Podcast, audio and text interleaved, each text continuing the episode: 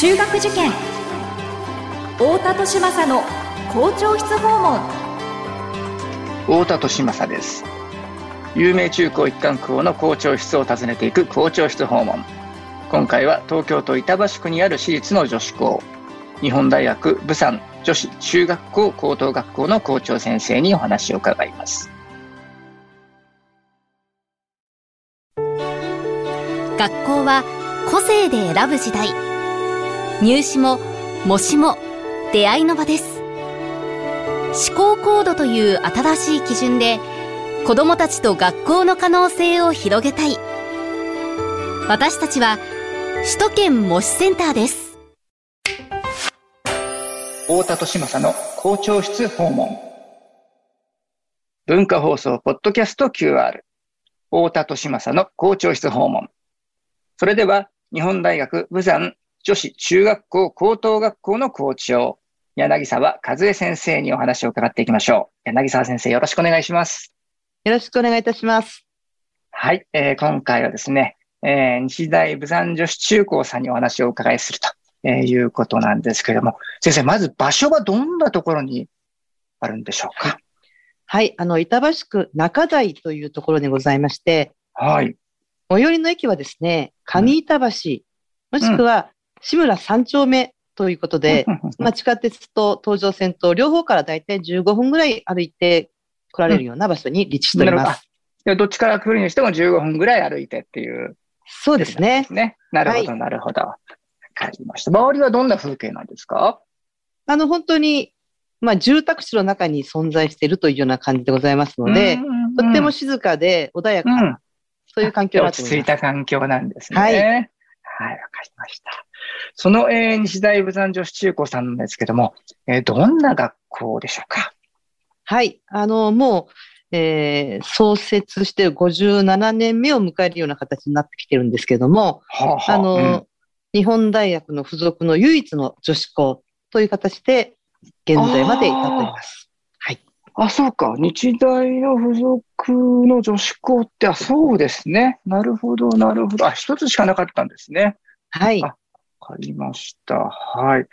え校風とか、あの、教育理念とかについては、はい。いかがでしょうか？あの、とてもですね、えー、うん、穏やかな、そして、うん、知性と敬愛というのがあの、一応校訓になってるんですけども、うん、ね、あの、はい、子供たちも本当に、あの、穏やかで、うん、また、ご家庭も非常に、うん、ご理解のあるご家庭の多い、とても、あの、安心して生活しやすい、ええ、そういう環境の学校ではないかなというふうに思ってます。なるほど。あこの学校の教育をご家庭の方もよくご理解されている方々が集まってきてくれていてと。はい、そうだと思います。そうするとね、子供たちも安心して過ごせますよね。なるほど。先生からご覧になって、日大武山女子の生徒さんたちっていうのは、どんなところが魅力だというふうに思われます？とても明るくて、誠実で、素直な子供たちばかりなんですね。うんうんうん。あの、私、この学校に、まあ、7年前に実は赴任いたしまして、うん、それまではですね、すえー、日大武山という、本当に男子校の方に。男子校の方、あ、32年間ほど。あるんですね。はい、あの、勤めておりまして、そして女子校の方に、あの、校長として赴任いたしました。あの、来てですね、うん、はい、うん、すぐにちょっとしたところなんですけども、あの、帰ろうとしたところ、うん、子供たちがさっとドアを開けて、先生どうぞって言ってくれる、そういう、本当に気遣いのできる子供たちの多い。多分ご家庭での、まあそういうご指導もあるんだなというふうに感じますね。ああ、そうですか。え、先生、今のその先生の経歴聞いて、ちょっと私興味湧いちゃったんですけど、はい、30年間男子校で教えられていて、はい。で、今度女子校に、えー、はい、移動されてっていうと、先生もカルチャーショックとかなかったですか？あの、実はですね、私、娘が一人おりまして、うん、ええ。武山女子の中学校から高校6年間お世話になってるんです。あ、なるほど。はい。じゃあ、まあ、ある意味、買って知ったるだったわけですね。ある程度、はい。それからなるほど、なるほど。ええ、やはりお同じ日大武山というところも同じですので、うん、そうですね。あの、先生方の交流も、あの、他の学校から比べると多かったと思いますし。そうですか。はい。なるほど、なるほど。グラウンドも男子も女子も一緒に使うというような、うん、そういう環境でございましたので。あ、そうなんですね。はい。なるほど、なるほど。わかりました。ありがとうございます。はい。でとてもその穏やかでという甲府の日大武山女子なんですけれども、では、この、まあ、現在のそういった甲府はですね、どのような歴史の中で作られてきたのでしょうか。今までの歩みみたいなところを教えていただきたいんですけれども。そうですね。やはりあの、うん、日本大学武山という男子校の校長先生がいらっしゃいまして、はい、その校長先生が、あの、まあ、50数年前、60年ぐらい前ですよね。あの、はい、これからは女子もぜひ、ということで、えー、作られた学校なんです。うん、ですから、初めはですね、10年間ぐらいは、日大武山の校長先生が武山女子の校長を務めるというような時期がございまして、なるほど。あの、日本大学武山女子が独立して、まあ、経営されていくという形になっていくんですね。なるほど。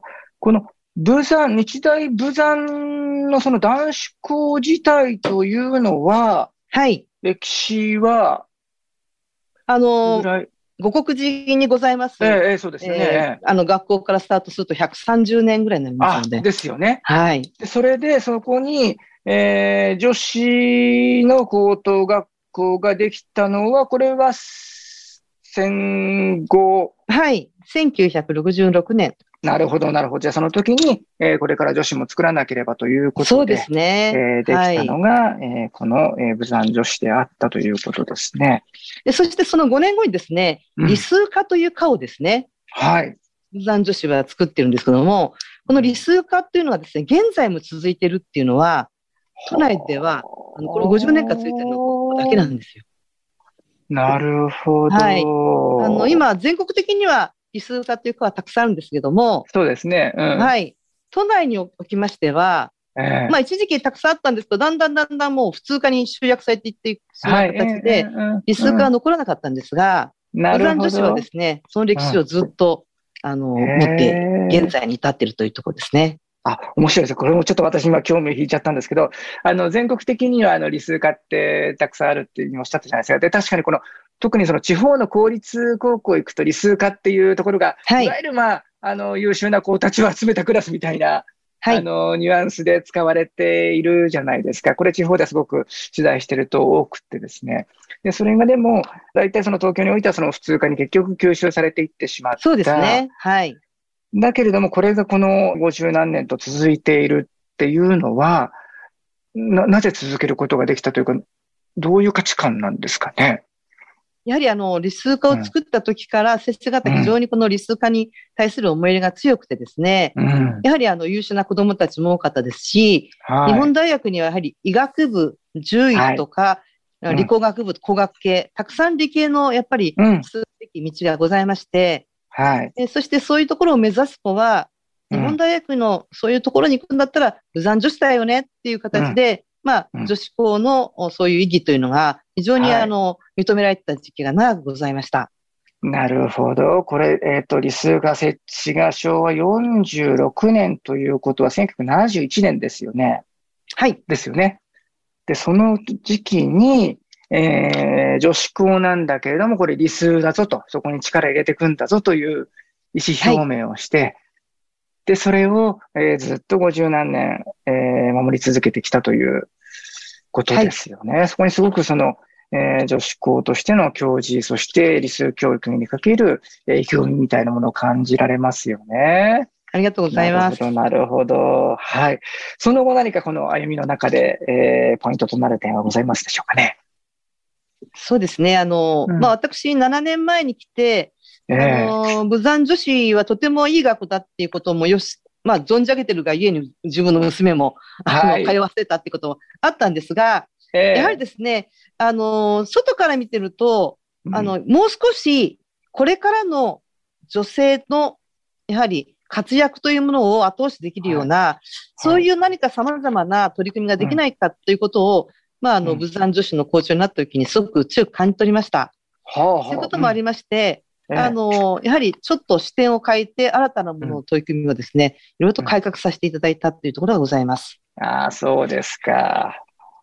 例えば何かございますか？そうですね。例えば、あの、海外の方に目を向けていくということで、うん、まあ、長年、あの、高校生の方は、あの、短期の海外留学というのをありましたけども、うんはい、中学生も海外に行かせてもいいんじゃないのっていうような気持ちがございまして、中学1年生、2年生を、まあ、ニュージーランドの方に、あのまあ、3週間近くですね、えー、留学させるというようなものを取り入れたり、えー、またはあのタブレットの導入もいち早くさせていただきまして、うん、まあ、こういうものの活用をですね、させていただいてきました。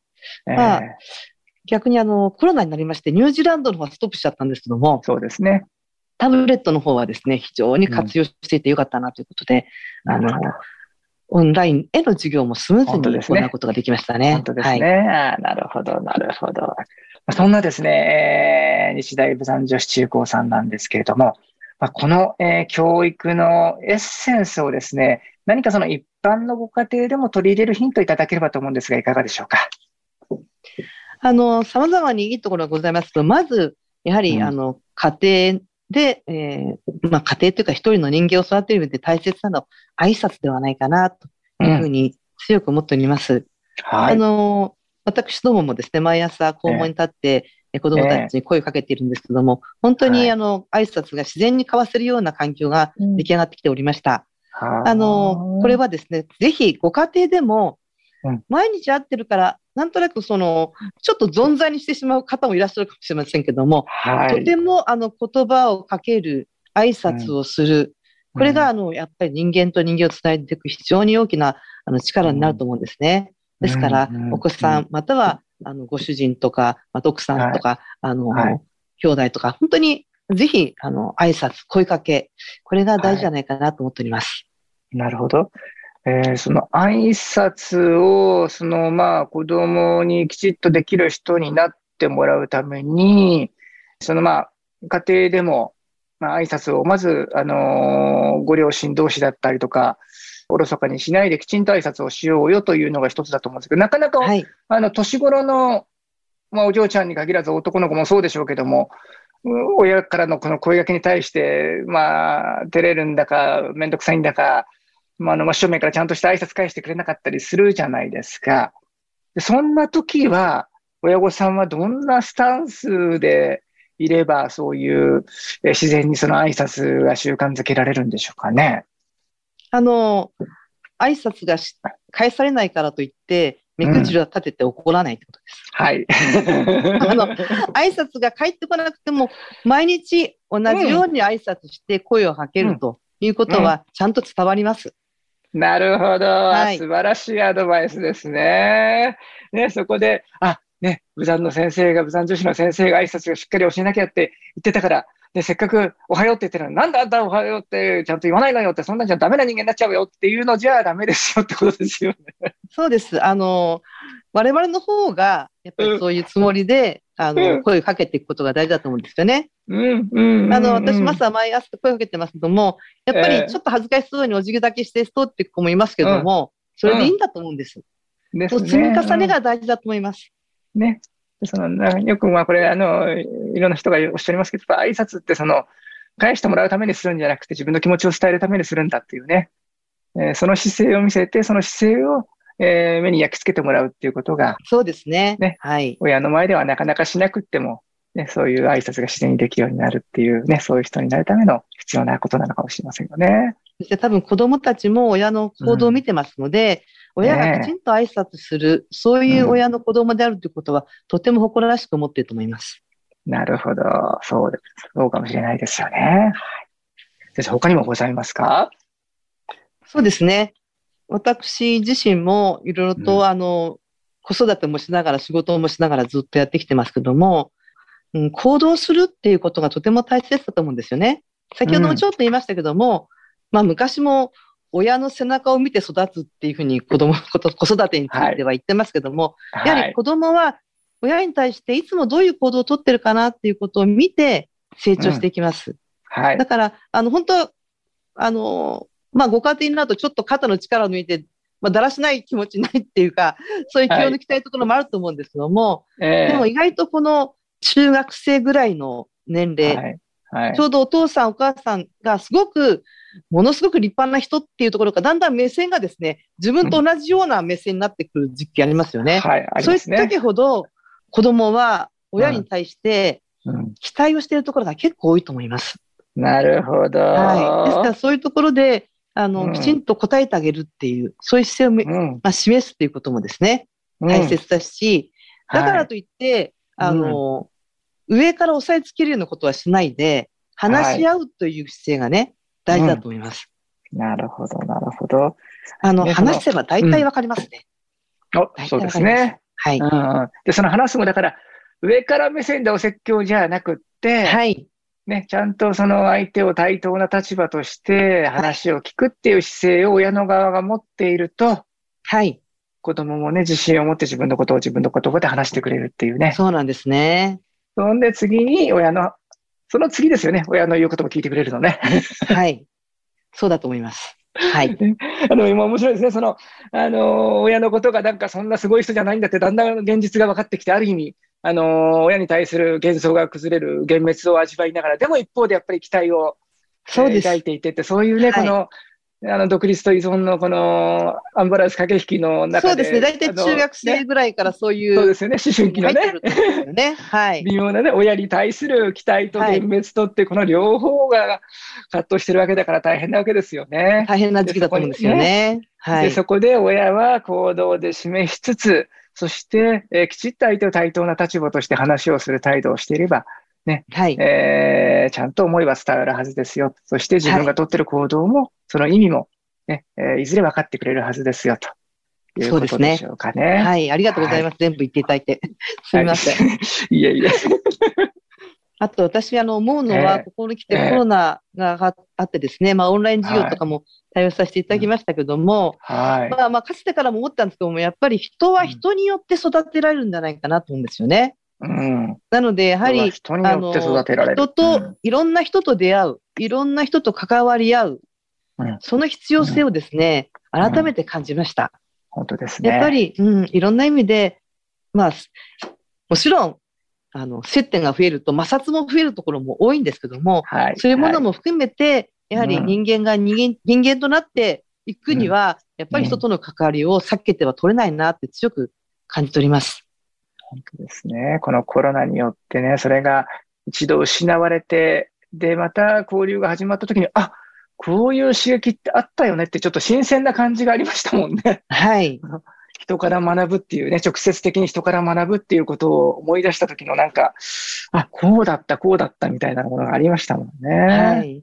だから逃げずにやっぱり人と、あのー、触れ合うという、まあ、なかなか、うん、うん、コロナの感染者数とかね、いろいろと心配なところもありますけれども、はい、でもいろんな形でやはり自分からそういう人を求めて、うん、あの接点を、うん、あの求めて、そして、うんうん、成長していってほしいなというふうに改めて感じましたね。あ自分から人を求めて成長していってほしいね。はい。あそれはすごくいいアドバイスだと思いますね。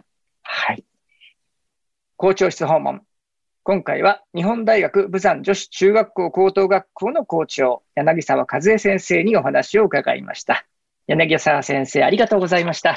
ありがとうございました。